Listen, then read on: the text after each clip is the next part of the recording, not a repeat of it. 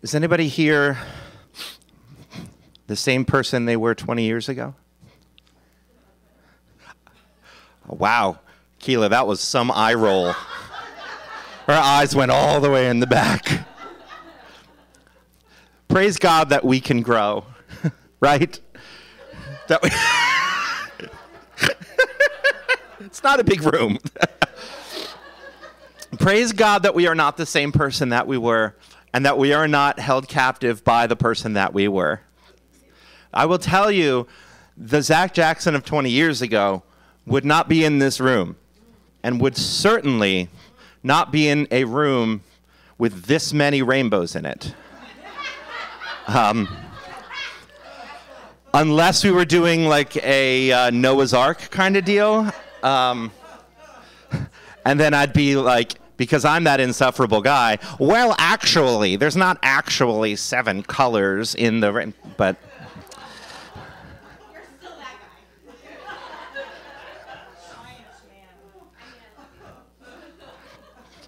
We only have seven colors in the rainbow because Isaac Newton wanted seven because that's how many notes there are in a scale, and he likes the number seven. That's why we've got that indigo violet nonsense. It's just purple. Anyway. You goaded that out of me.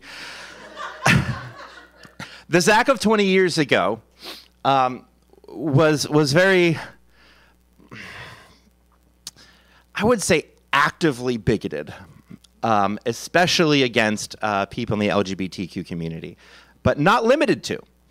Um, I think I've mentioned before, I dated a girl whose mother was a Lutheran pastor, and I told her straight up that her mother uh, was not, uh, didn't understand scripture and was not a legitimate pastor. Um, I mean, like, that's who I was. I spent a summer one time going, I went to a political camp at Princeton and prided myself on the fact that I wore an NRA t shirt and stood up and red faced yelled at someone about mocking my God. So that's who I was in those days.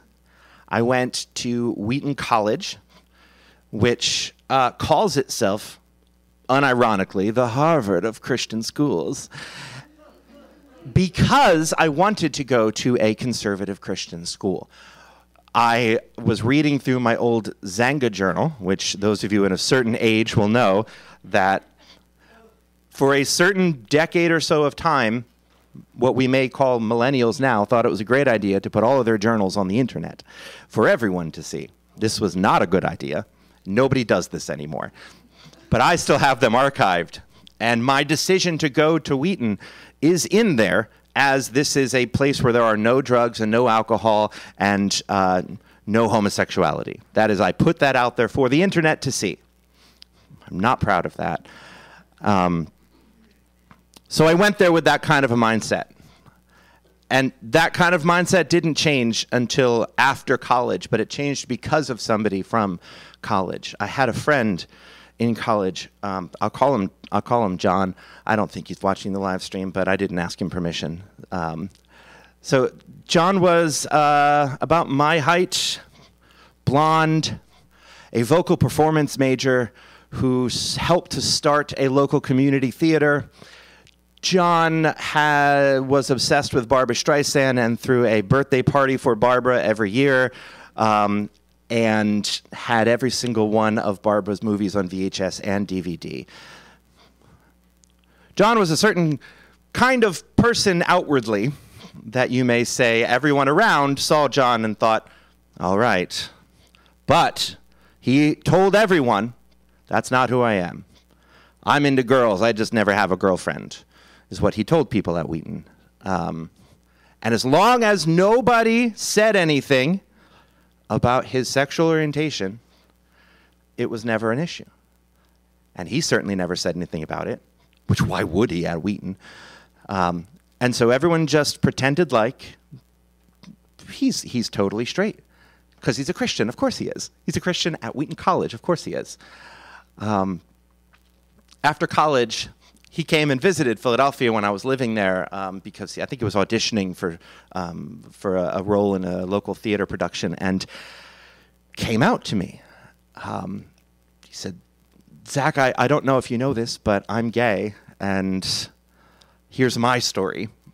Um, his story was that he knew, as most people do, from a very early age, that he did not find women at all attractive, but he was told by everyone that he was supposed to, and that God made him that way. And so he spent his entire adolescence and early adulthood hating himself, praying to God, Why would you make me this way? Why would you make me this way? He told his parents, but not like, Hey, mom and dad, I'm gay, isn't that great? He said, Mom and dad, I I'm attracted to men and I don't want to be. Can you help me? And so spent every summer at conversion camps. Every summer willingly going because he wanted to destroy this part of himself, wanted because this is the only thing that he knew. So he went to Wheaton College, and when he told people, I like women, he was trying to make himself believe that because there's no possible way on earth that God could still love him if he actually was honest about who he was. So he wasn't just closeted, he was actively trying to undo who he is. And then he was introduced to uh, the Gay Christian Network, which is exactly what it sounds like a network of gay Christians. And they showed him not only that God does not hate you for who you are, but God made you this way on purpose. This is not a this is not a thorn in your side that you're supposed to live with. This is not your great temptation that you're supposed to fight in order to get treasures in heaven. This is a gift that was handed to you for, for the betterment of the wider church. And he said in that moment, he felt the Spirit of God that he had heard about for all of those years. And that something changed in him. This God that he had been afraid of, that he had been trying to figure out how he could possibly please, he for the first time understood all of those scripture verses about this loving God, about this assurance of salvation, about this joy that comes from salvation. He understood it for the first time, and it changed his life. And he became, in, as we say in the evangelical community, on fire for Christ. and it totally changed everything about his disposition. And I noticed it. Because I don't know about you, but I've got a sort of goddar where, like, if the Holy Spirit is alive and at work in a person, there's a kind of radiance to them, you know? And I could feel that just coming off of him. And remember, at this point, intellectually, theologically, I'm still there where it's like, no, no, no. The Bible very clearly says this isn't possible. And yet, I'm watching it be possible in front of me. That this friend of mine, who was so near and dear to my heart, but I had never really seen much in the way of that spiritual energy, suddenly is so alive. And I thought to myself, could this kind of energy be possible if this were demonic? No, because I've felt that energy too. That is not this energy. This is the presence of the living God in somebody, not despite for who they are, but because of.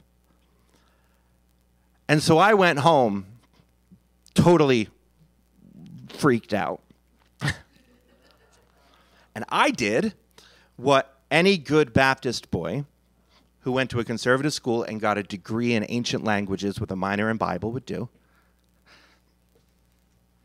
And I went to the Bible because I know this thing backwards and forwards. I know the Hebrew and the Greek, and I can read it in all of its historical context. I've got that Harvard of Evangelical Christian Schools education behind me, after all.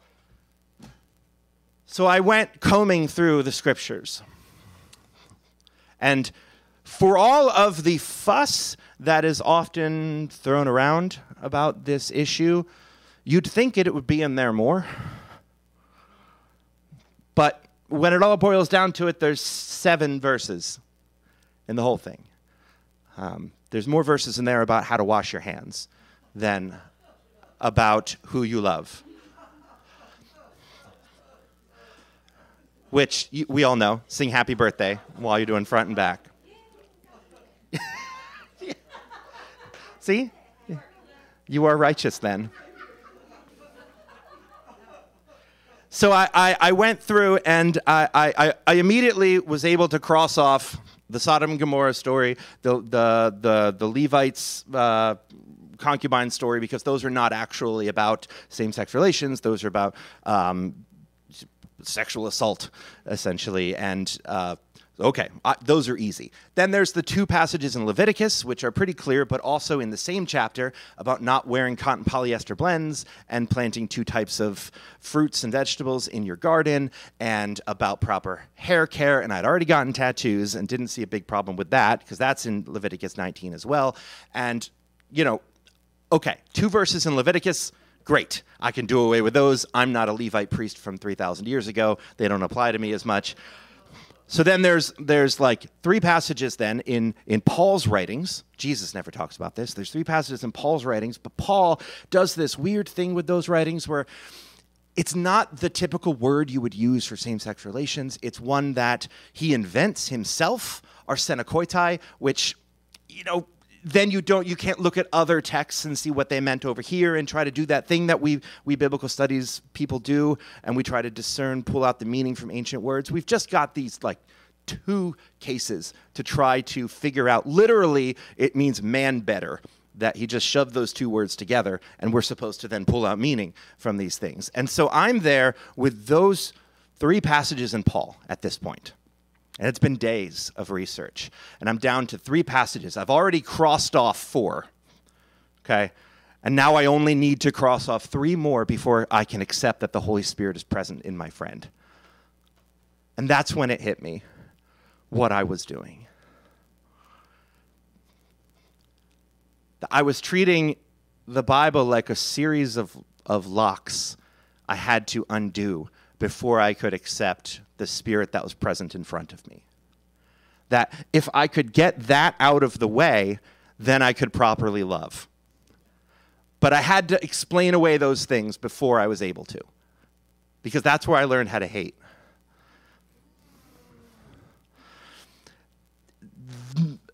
I should clarify that's where I was taught how to hate. That is not truly, when I studied scripture, when I actually studied scripture for the first time, it screwed me up because I was like, all the things I was taught are not actually there. Um, I always joke that it was it was Jesus that made me a uh, bleeding heart liberal. It was this actually thinking, hey, maybe the Sermon on the Mount should be taken literally. Um, that was what messed me up most. But it was when I realized that that I felt this presence of the Spirit drawing me away from those passages, those arsenokoitai passages, malakoi passages, trying to figure out what those were, and towards this scripture that we read today.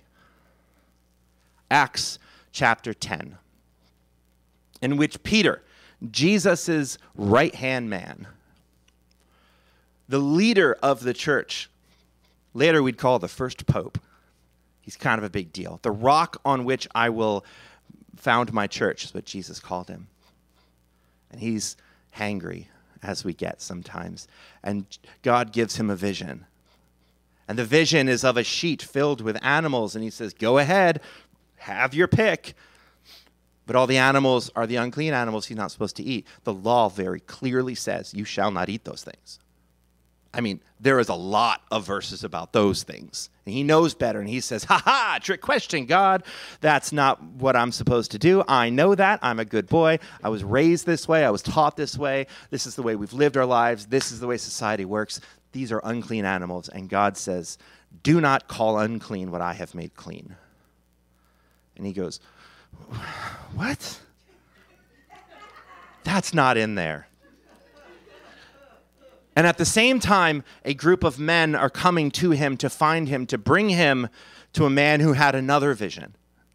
This happens sometimes, by the way. I don't know if any of you have ever experienced this. Sometimes God gives you a vision, a weird feeling, a thought that you can't quite figure out. Like, why am I thinking about daffodils right now? What is happening?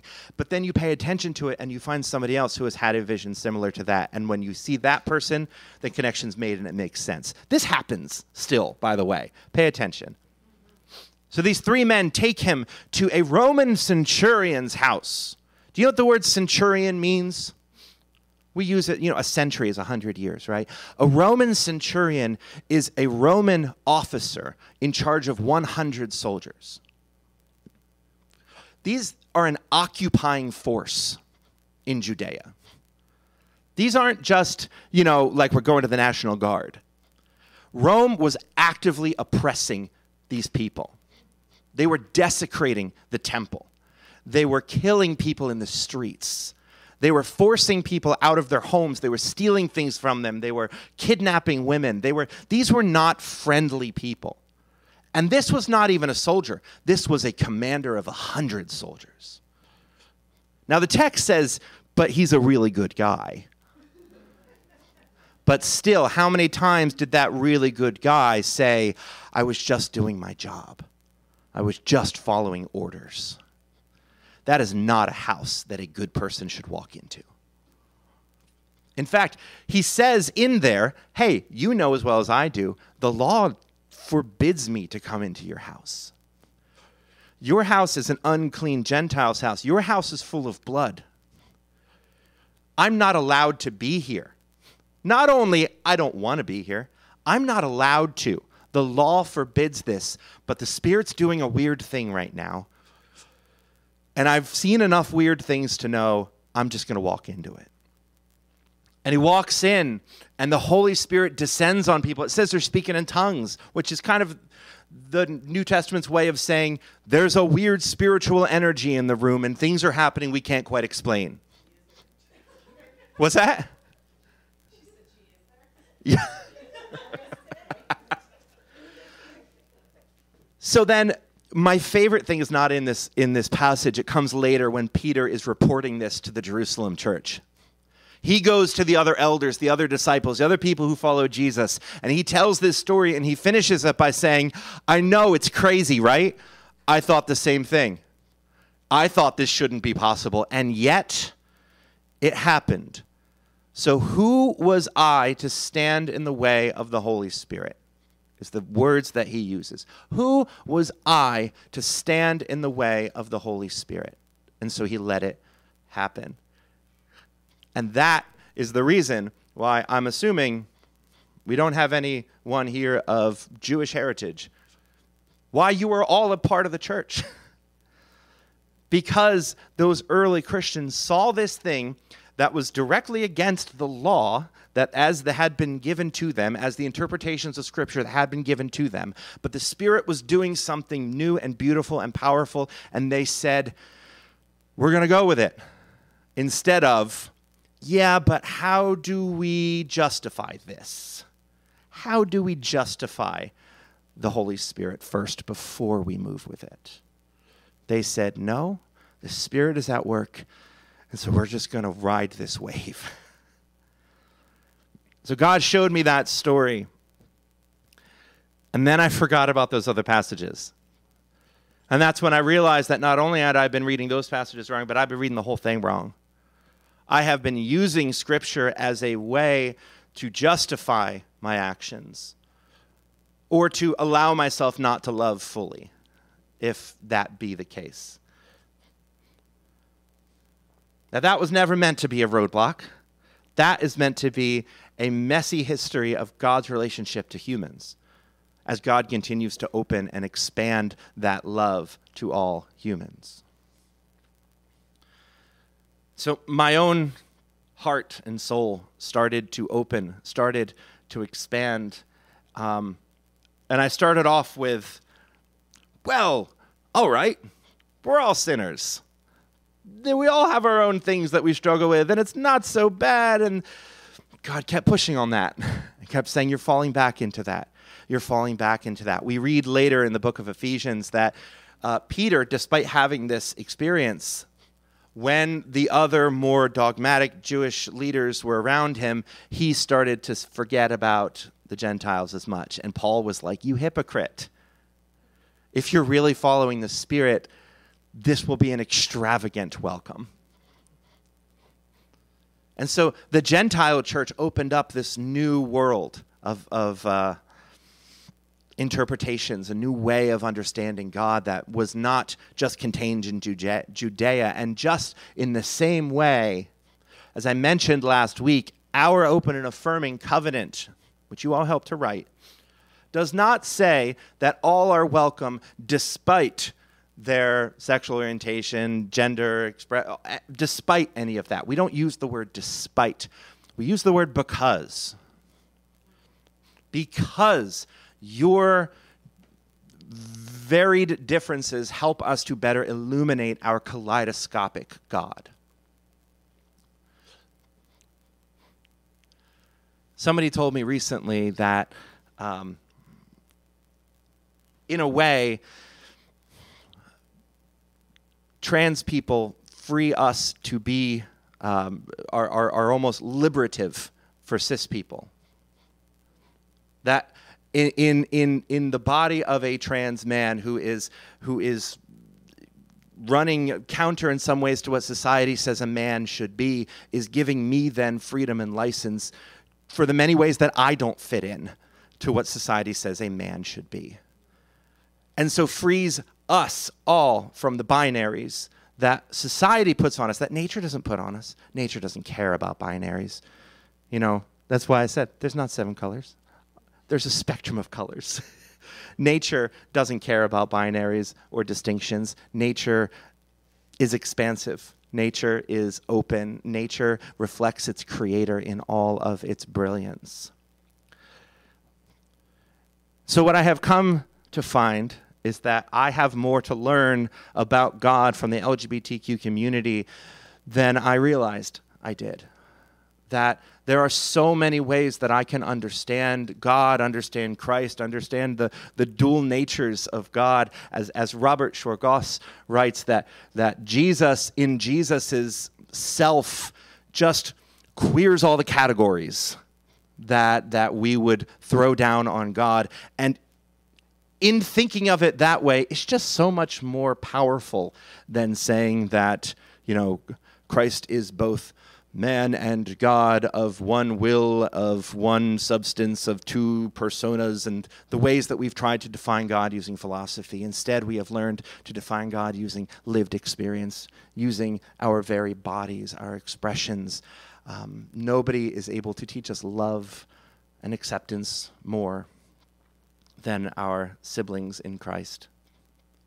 And quite frankly, anyone within the LGBTQ community who has stuck with the church for this long should be sainted and maybe knighted, I don't know, but has more to teach us about steadfastness than almost anyone.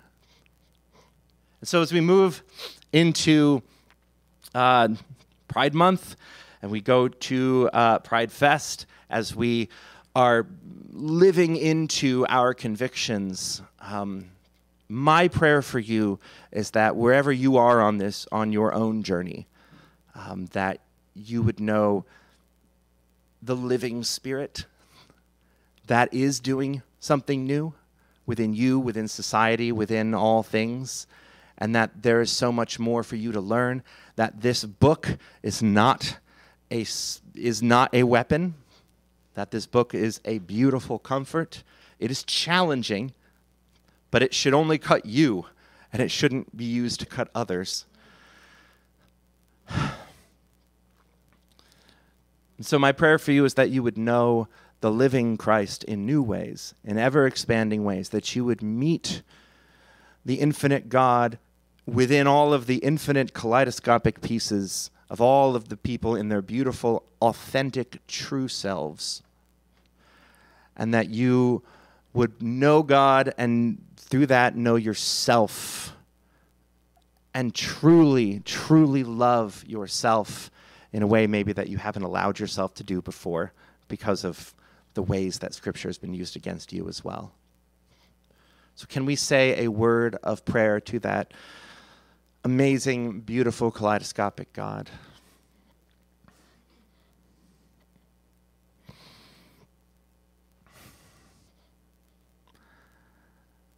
Lord, before I was born, you knew me. You formed me in my mother's womb. You knew how I would rise up and how I would go down. You knew the colors of my eyes, composition of my DNA, what I would struggle with, the issues I would deal with, the things I would rejoice in, the people I would love, and the ways that I would change. I thank you for loving me in spite of all of that, because of all of that. And I pray that you would give me and us that larger overview as we tend to get stuck in the moment. Help us to see ourselves and others the way that you do, as beloved creatures made in your image. And through that image, may we see you more clearly.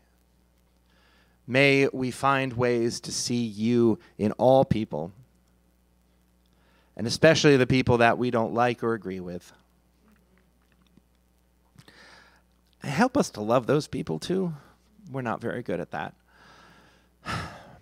But Lord, as we move into this month, we also pray that you would give us the courage, the strength, and the conviction to love louder than all of that noise that would uh, threaten to drown this love out especially that noise that is yelled out in your name.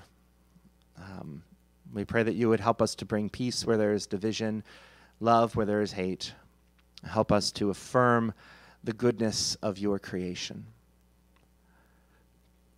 We take a moment now, Lord, to remember our own prayers, our own concerns, our own joys before you. Um, and we invite all who are here to call those out by name.